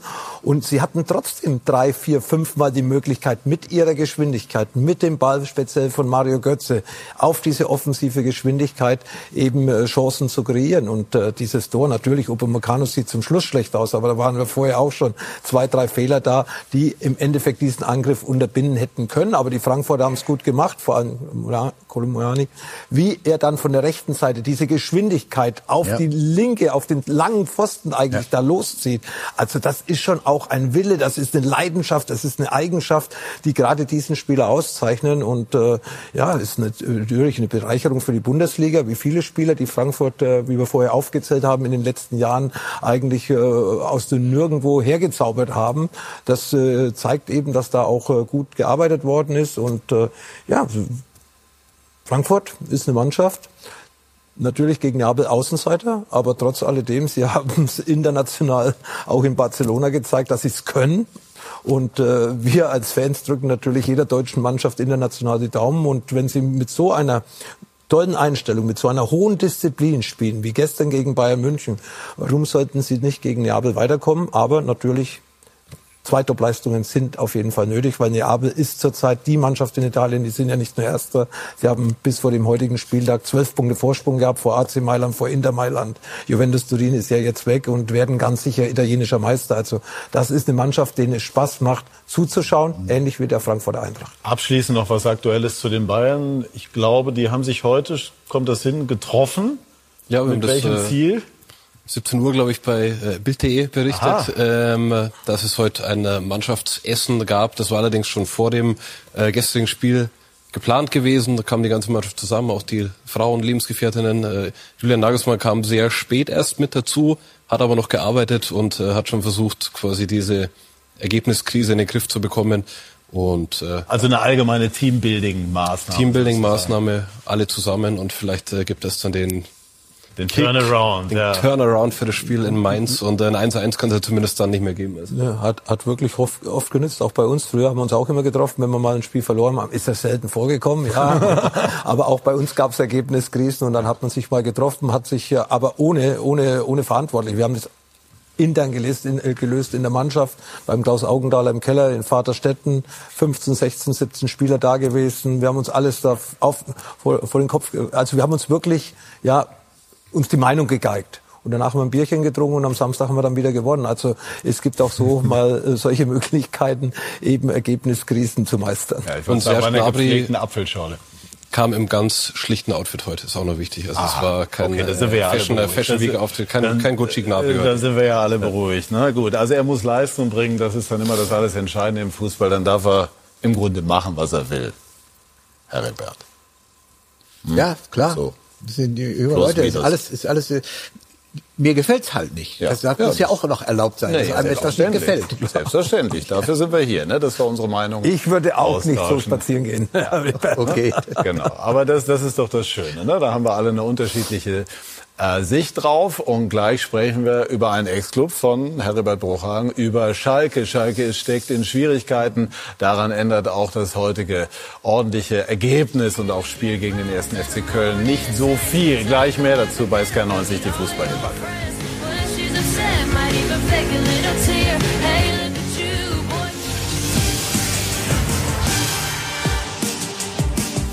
Wir sind zurück bei SK90, die Fußballdebatte und sprechen über das frühe Sonntagsspiel heute Schalke gegen den 1. FC Köln. Schalke zuletzt böse vermöbelt und die Kölner sehr, sehr gut unterwegs. Heute trafen Sven Schröter diese beiden großen deutschen Traditionsvereine aufeinander. Steffen Baumgart und Thomas Reis kennen sich gut, mögen sich und man teilte sich die Punkte. Schalke gegen Köln, keine Tore, die beste Chance des Spiels gab es bereits in der zweiten Minute. Neuzugang Moritz Jens und Marvin Schwebe mit einer Glanzparade. Ein toller Kopfball. Jens zuletzt ja bei Celtic Glasgow und Schwebe verhindert die Führung. 0-0 zur Pause, intensives Spiel, 50. Minute, dann ein Kopfball von Hübers an die Latte, aber ein Foul war dem vorausgegangen. Der Treffer hätte nicht gezählt. Wenig Torraumaktionen insgesamt. Schalke deutlich verbessert, mühte sich, aber vor dem Tor. Wahnsinnig gefährlich genug. Auch Salazar hier, der nach seinem Mittelfußbruch zurückkam, traf das Tor nicht. 0-0, erster Punkt für Schalke im neuen Jahr. Und Köln 2023 weiter ungeschlagen. War wichtig, dass man eine Reaktion zeigt, dass äh, ja, man das umsetzt, was, äh, was die Forderung auch der Fans war, ja, dass man mal locht und ähm, da kann ich der Mannschaft heute keinen Vorwurf machen. Wir haben die Zweikämpfe sehr hart bestritten, ähm, ebenso wie Köln. Es war ein sehr, sehr intensives Spiel, das wussten wir und äh, von der Seite bin ich äh, zumindest, äh, was das anbelangt, sehr zufrieden. Äh, gestern habe ich davon erfahren, hat der Trainer mich ins äh, Gespräch gerufen und hat mir mitgeteilt, dass er auf mich setzt, auf mich vertraut und ähm, ja, da bin ich wieder zurück. Was hat das in Ihnen ausgelöst? Das ist ja keine leichte Zeit, die Sie in den letzten Monaten hier auf Schalke auch hatten. Ja, definitiv. Ich denke, ja, jeder wusste meine Situation, wie sie ist. Ähm, ich habe immer versucht, ähm, ja, einfach, wie man so schön auf Deutsch sagt, meine Schnauze zu halten und einfach äh, mich der Mannschaft hinten anzustellen, äh, meine Persönlichkeiten abzutreten. Und wie gesagt, es geht nicht um mich, es geht um den Verein. Ähm, und heute habe ich versucht, einfach ja, dieses Schalke-Gehen der Mannschaft wieder zurückzugeben, um einfach wieder ja, die Jungs zu pushen. Und ich denke, man hat gesehen heute, dass wir kämpferisch und also von der mentalen Einstellung nichts vorwerfen können. Ralle hat auch im Training ähm, immer Gas gegeben, hat er immer unterstützt. Ähm, er ist durch und durch und äh, kennt alle Mechanismen, äh, positiv wie negativ. Und das war so die, der Grund, weswegen ich gesagt habe, ich versuche einen neuen Impuls in, innerhalb der Mannschaft zu setzen. Fährmann also zurück äh, im Schalker Tor, ein Schalker Junge. Und äh, kaum ist er, so könnte man das sagen, zurück im Kasten, äh, spielt Schalke zu Null. Ist das eine sinnvolle Maßnahme zum jetzigen Zeitpunkt?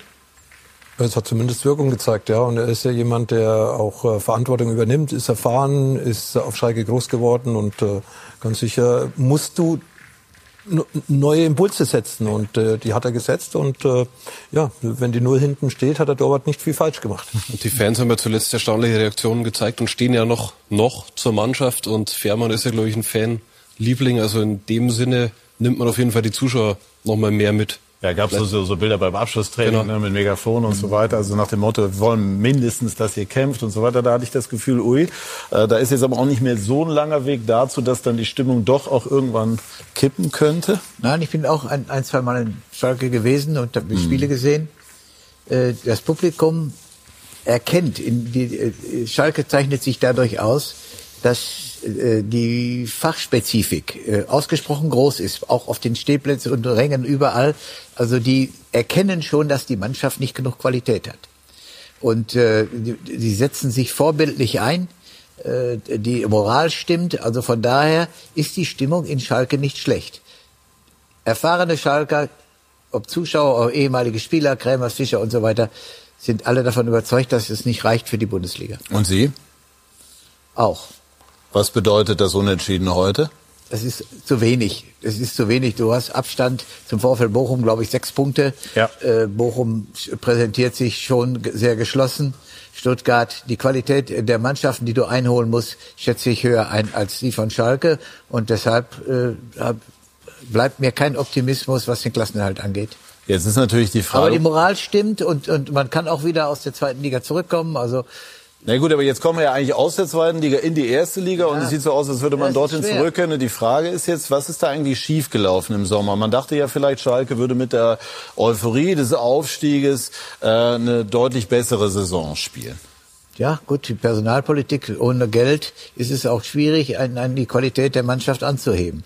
Schalke hat an, an wirtschaftliche Probleme, das ist ja offenkundig auch schon von damaligen äh, Schatzmeister Peter Peters immer wieder auch öffentlich gemacht.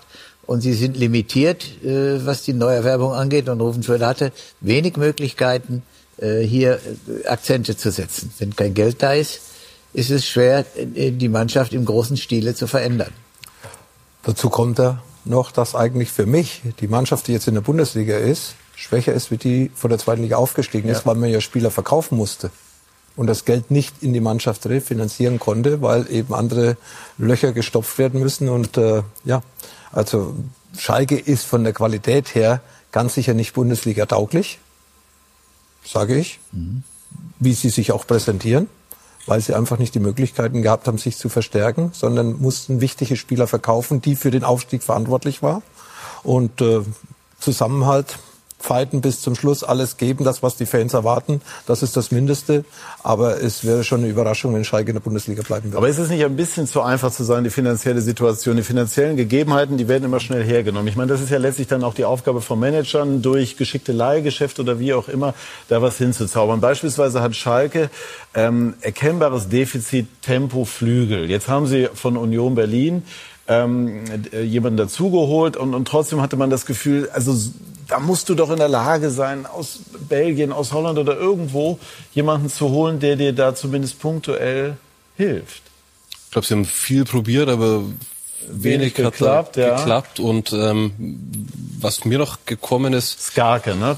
Der, der ist von Union. Im, Im Sommer die Stimmung, ja. diese Euphorie, die man hatte nach dem Aufstieg, ich glaube, äh, die wurde dann durch die Trainerentscheidung äh, bisschen gekillt. Also da war dann mhm. so, so ein Krummeln so... Äh, mhm ja, hat sich ja letztlich auch bestätigt. Hat sich ne? bestätigt, aber ähm, es war dann so irgendwie, was da war in der zweiten Liga, dieses Feuer war auf einmal wieder weg und es lief ja von Beginn an nicht gut. Also ist da nicht die vielleicht auch eine Alternative zu sagen, wir gehen zumindest ein begrenztes finanzielles Risiko. Also beispielsweise Itakura ist ja verkauft worden, der war in der Aufstiegssaison eine wirklich feste Größe in der Innenverteidigung. Ich, ich weiß, dass es leichter ist von außen. Ja, als, ich, als ich meine, es ist auch ein großes Thema.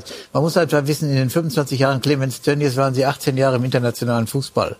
Ja, und äh, es kommt nicht, dass Clemens natürlich sehr stark dominiert hat, das ist, ist bekannt, das weiß man. Aber ich hätte den Gang nach Canossa hätte ich angetreten als, Schalker Verantwortlicher und äh, Tönnies wieder äh, äh, zu motivieren, äh, denn es geht nur über äh, über Investitionen in die Mannschaft. Äh, aus der aus der knappen Schmiede kommt immer mal ein Spieler, aber das reicht nicht aus, um das ganze Niveau zu heben. Und deshalb muss man so wie der nach meiner Meinung der HSV mit Kühne leben muss mhm. und auch ihn fördern muss, so muss Schalke auch aus meiner Sicht äh, mit, äh, mit Tönnies äh, eine Lösung finden. Wäre er denn bereit dazu? Sie haben das ja noch, ich, ja, ja gut, Sie haben ja noch Kontakt zu ihm. Sie ja, gehen ja, glaube ich, ja, oder sehen ihn regelmäßig. Ja, ich kenne ihn gut und äh, äh, weiß um ihn, aber das kann ich nicht beantworten. Das, also er hat sich auf jeden Fall bereit erklärt, Schalke wirtschaftlich zu unterstützen, aber dann hat er natürlich auch Forderungen, ähnlich wie Kühne das in Hamburg hat. Das ist natürlich ganz klar, wenn jemand ein paar Millionen gibt und Schalke braucht ja nicht nur ein paar, sondern die braucht ja im zweistelligen Bereich wahrscheinlich eine Summe, die natürlich auch durch gewisse Sponsoren weggefallen sind. Die wollte dann Dönnes auch so ein bisschen ausgleichen. Also er ist auf jeden Fall bereit, äh, Schalke 04 zu unterstützen, aber in zwei Tagen ist die Transferperiode vorbei. Ja. Hätte Schalke einen Kaderplaner gebraucht? Also gibt es, aber jemanden, der vielleicht noch mehr Erfahrung ja, hat? Ich stehe dem Begriff Kaderplaner stehe steh ich doch sehr äh, kritisch äh, gegenüber. Es gibt äh, den Trainer, es gibt den Manager und es gibt einen Sportvorstand. Das sind drei Personen, die äh, auch Entscheidungen treffen können, dürfen und äh, Kaderplaner ja, gut, dann lösen wir das jetzt von dem Begriff Kaderplaner. Dann sagen wir noch jemanden, der gemeinsam mit Knebel versucht, äh, Transfers zu tätigen. Das könnte man ohne weiteres machen und, und äh, Rufen Schröder äh, ist ein Verlust gewesen und äh, nicht, nicht ersetzt worden. Aber auch das hängt wieder mit der Wirtschaftlichkeit zusammen, dass man einfach nicht das Geld hat, äh, um jetzt äh, hoch, einen hochrangigen Fußballmanager zu engagieren. Schalke äh, kocht auf kleiner Flamme inzwischen, in mhm. allen Bereichen. Und das trifft sogar äh, die knappen Schmiede. Ein großes Herzstück von Schalke 04. Ist das eigentlich ein allgemeiner Trend, dass die Aufsteiger sich dann so schwer tun, weil eben doch diese finanzielle Differenz erste und zweite Liga sehr groß ja, ist? Ein Abstieg kostet sehr viel Geld, weil man in der Fünfjahreswertung natürlich auch entsprechend Punkte verliert und damit auch die Investitionskraft äh, enorm sinkt. Und deswegen ist die Bremer Leistung, die sie bisher gezeigt haben, gar nicht hoch genug zu bewerten, Mhm. um dann den Sprung, sich wieder in der Bundesliga zu etablieren, zu schaffen. Ist das erste Jahr ganz schwierig. Mhm. Und was kann Thomas Reis jetzt noch ausrichten?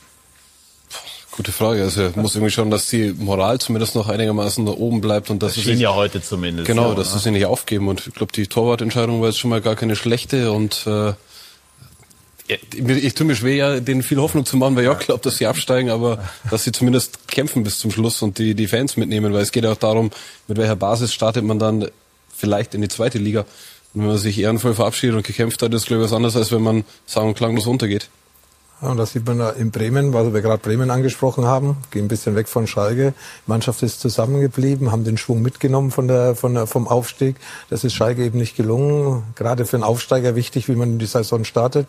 Bremen hat es da weitaus besser gemacht wie Schalke und deswegen stehen sie jetzt zur Zeit so ein bisschen im gesicherten Mittelfeld, aber sie wissen genau, dass es äh, ganz schnell weit nach unten geht und deswegen war der Sieg gestern für Werder Bremen gegen den VfL Wolfsburg wirklich äh, sehr, sehr wichtig nach den misslungenen Start in 2023 und äh, Schalke, wie gesagt, ja, sie müssen kämpfen, kämpfen, kämpfen und dann verlieren sie vor allem die, ihre Fans nicht. Und das ist, glaube ich, das Wichtigste. Das ist das, was sie haben und äh, das kann dann eben auch für die Zukunft wichtig sein, eben wenn es in die zweite Liga gehen sollte, dass es so schnell wie möglich wie vor ein Dreivierteljahr wieder dann zurückgeht, aber dann hoffentlich unter besseren Voraussetzungen Mhm. für Schalke 04. Aber wie gesagt, die haben noch 16 Spiele, die Möglichkeit ist da. Hoffnung stirbt zum Schluss. Und, äh, ja, es ist so. Ja, ja, aber äh, wenn wir jetzt hier so reinhören, muss man sagen, ihr, Ja, also Heribert legt sich fest, Hertha und Schalke. ja, bei Abstieg ist schon alles klar bei Heribert. Er hat Dafür ist es aber oben spannend, Lothar.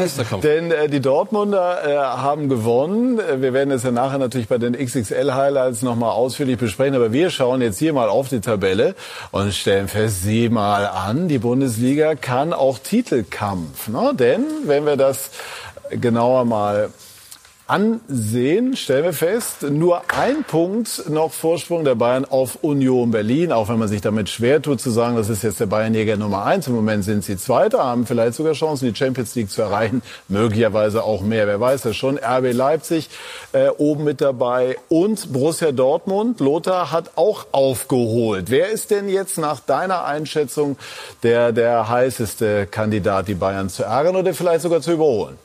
Ja, für mich der heißeste Kandidat ist RB Leipzig. Weil sie einen Lauf haben, weil sie den passenden Trainer haben, weil sie in der Breite einen gut besetzten Kader haben, weil sie stabil spielen. Dortmund hat jetzt auch neun Punkte geholt in, dieser, äh, in, in diesem Jahr. Aber da kommen wahrscheinlich wieder ein paar Rückschläge, obwohl das natürlich Dortmund, wenn man sieht, äh, sieht was da heute auf der Ersatzbank gesessen ist, Hummels auf der Bank, Reus auf der Bank, Mukuku auf der Bank, Reiner auf der Bank. Also da ist auch wahnsinnige Qualität in diesem Kader. Schön. Wenn man denkt, dass der fünfte drei Punkte hinter, hinter Bayern München zurückliegt, also das ist schon Meisterkampf und äh, den haben wir uns alle gewünscht. Absolut. Bayern durch die, äh, durch die äh, Verluste, äh, die Punkte, die sie verloren haben, natürlich ihren Teil dazu beigetragen. Aber die anderen haben es jetzt mal ausgenutzt und das ist das Wichtige. Es hat eigentlich nur Sieger gegeben am Wochenende da oben, bis auf Frankfurt, aber gefühlt waren die auch ein Sieger mit dem 1 zu 1 hier in der Allianz Arena. Also ist doch 2023 sechs Punkte auf äh, Bayern gut gemacht. das ist schon bemerkenswert. Genau, aber mal schauen. Also die Bayern haben jede Menge Substanz. Und wir alle auch. wissen, wie die Antworten von Bayern München aussehen können, die sportlichen. Und jetzt äh, haben wir Fragen und die werden Antworten bekommen von Janik und von Manuel Baum. Bitte, ihr beiden. Ja, die Frage ist ja, Patrick, wie ist das zweite Sonntagsspiel ausgegangen? Ja. Das verraten wir Ihnen gleich. Dann auch die XXL-Highlights dazu. Bayern 0 für Leverkusen gegen Borussia Dortmund. Wir können schon mal versprechen, es gab Tore. Also anders als im ersten Sonntagsspiel, wo sich ja Schalke und der erste FC Köln 0 zu 0 getrennt haben. Manuel hat gerade alles eingezeichnet, analysiert. Wir haben gleich ganz viel hier auf dem Touch zu tun. Aber erstmal bringt Sky 90 die Sendung zu Ende. Dann gucken wir uns das Spiel an und dann kommt Manuel in die Show. Ich glaube, das ist die richtige Reihenfolge. Patrick. Ja, klingt nach einem sehr, sehr guten Plan. Also auf alle Fälle dranbleiben. Ich bedanke mich ganz herzlich bei dieser Runde, bedanke mich bei Ihnen, liebe Zuschauerinnen und Zuschauer, für Ihr Interesse an Sky 90 und verweise auf die XXL-Highlights mit der Partie zwischen Leverkusen und Borussia Dortmund. Viel Spaß dabei und schönen Sonntagabend noch. Tschüss und auf Wiedersehen.